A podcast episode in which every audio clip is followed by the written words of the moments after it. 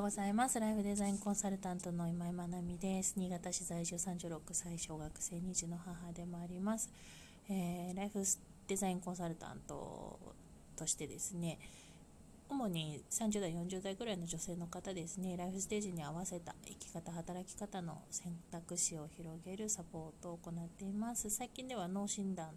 と解析セッションというのを始めましていろんな脳の使用傾向から強みとか弱みとかを見出しながら、えー、どんな風に強みを生かしていけるのか弱みをカバーできるのかなんていうところをセッションさせてもらっております。はいでこのラジオはですねいろんなこう悩みや迷いに向き合う中でほんの少し立ち止まって自分の人生を見つめたりいろんな価値観に触れて刺激を受ける時間になったらいいなと思って聞き流せるようにラジオで配信をしているところ、えー、今日はですね12月11日金曜日ですねえーと、主観的事実と思い込みを分けるというテーマでお話をしたいなと思います。うーんとですね、えーと、事実っていうのも捉え方が、えーと、2つあるなと思うんですけど客観的な事実と主観的事実ですねで客観的な事実っていうのは 誰がどう見ても変わらない事実のことですね、まあ、現象であったりとか、えーと、その状態そのものであったりとか、あのー、例えばえー、よく言われるのがコップの中に半分水が入っている。でこのコップに半分水が入っているという状態のことを客観的事実。ていますねで主観的な事実は、えーと、コップの中に半分しか水が入っていないコップの中に半分も水が入っているでその事象に対してのその人の見え方ですねそれを主観的事実っていうふうに言います。でこの主観的事実っていうのも、うんと、人それぞれ違うわけですよね。で例えば、えーと、このコップの例で来たのでそのままコップを例にして話したいなと思うんですけど、えー、あの人は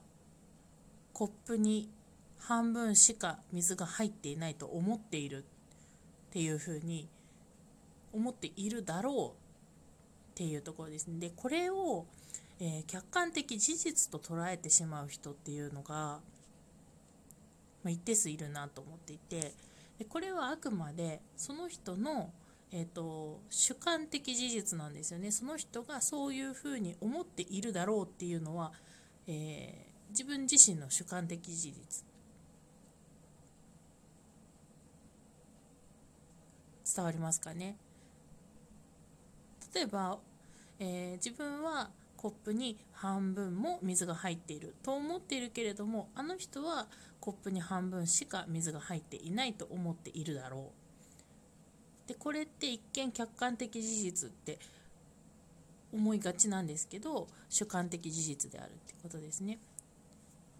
でまあ、そこを、えーとすり合わせるのがコミュニケーションだったりするのかなと思うんですけど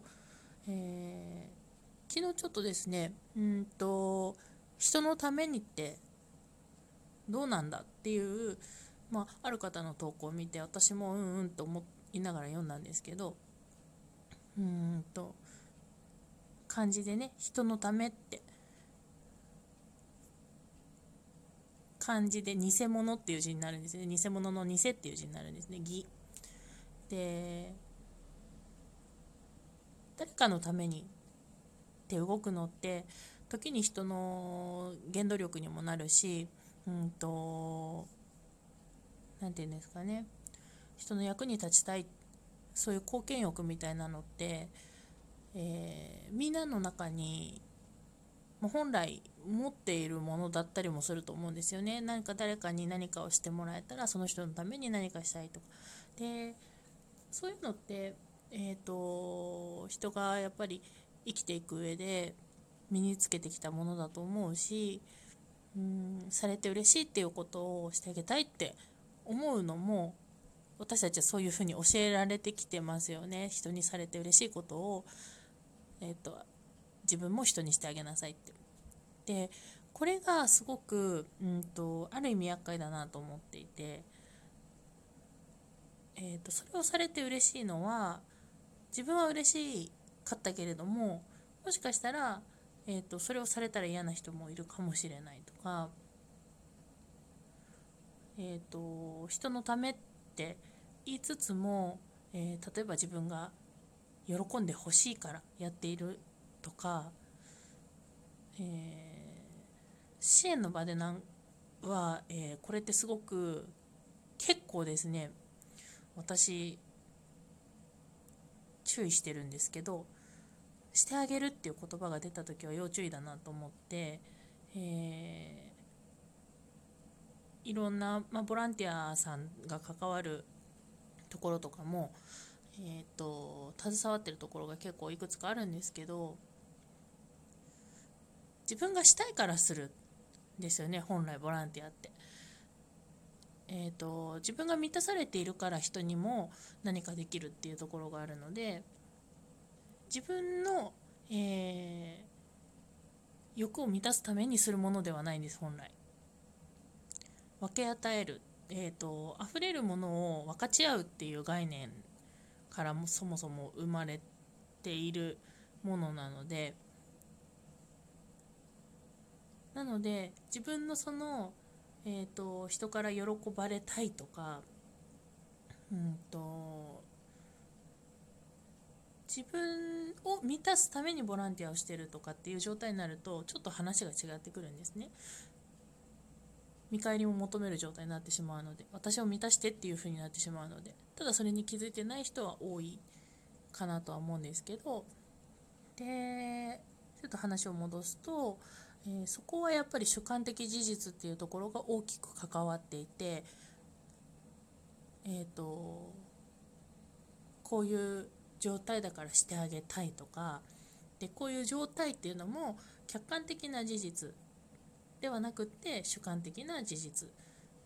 きっとあの人はこうだろうとか、えーと、ここではこういうふうにした方がいいだろうとか。でそれはあくまでも主観的事実なんだよっていう。で主観的事実を客観的事実だと思い込んでしまう状態ってとても危険だよねっていうふうに思っています。なのでここを、えー、正しく見れる目っていうのは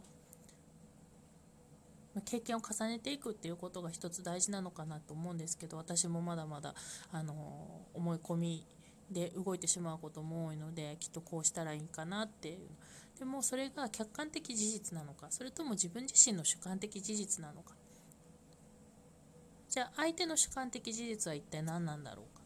でここをしっかり切り分けて考えられるようにしていくっていうことはすごく大事だなと思います。で昨日ちょっと勉強会に参加していたんですけれども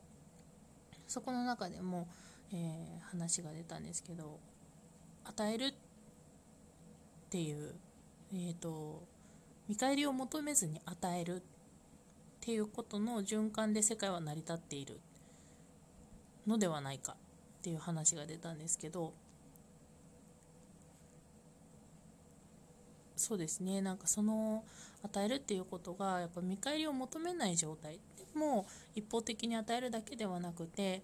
社会って与え合うことで成り立っているのかなというところで思っています。なのでうんと人のためにっていうのも原動力にはなる部分。なのかもしれないけど純粋に人のためにっていう思いだけで動いてるのかなっていうのは、えーと、自分自身に問いかける必要はあるなと思います。それによって何か、うんと何を得ようとしてるのかっていうところがもしかしたら、えー、純粋な人のためにだけじゃないこともあったりするので。うん。自分自身を正しく見つめるってすごく難しいことだったりもするんですけどポイントとしてはそこかなって思います。客観的事実と主観的事実を分ける。自分自身の、えー、主観的事実なのかはたまたきっとこう思っているだろうとか相手とかね。なんか事象に対して物事、えーと、物理的な部分で自分が見えるものっていうのは主観的事実は自分自身だけでいいと思うんですけど、えーと、相手が対人だったりとかっていう状態になると結構そういう思い込みが発生してることもあるんじゃないかなと思います。はい私も気をつけていきたいなと思ったので今日はこんなお話をしました。客観的事実と主観的事実。で事実にはこの2つがある。で主観的事実には自分自身の、えーと、見えている事実と他の人が見えている事実。っていうものが違う。ということもあって他の人が見えている事実をきっとこうだろうっていうのは自分自身の思い込みである。ということですね。ちょっと整理できたかなと思います。それでは今日も素敵な一日となりますように。おしまい。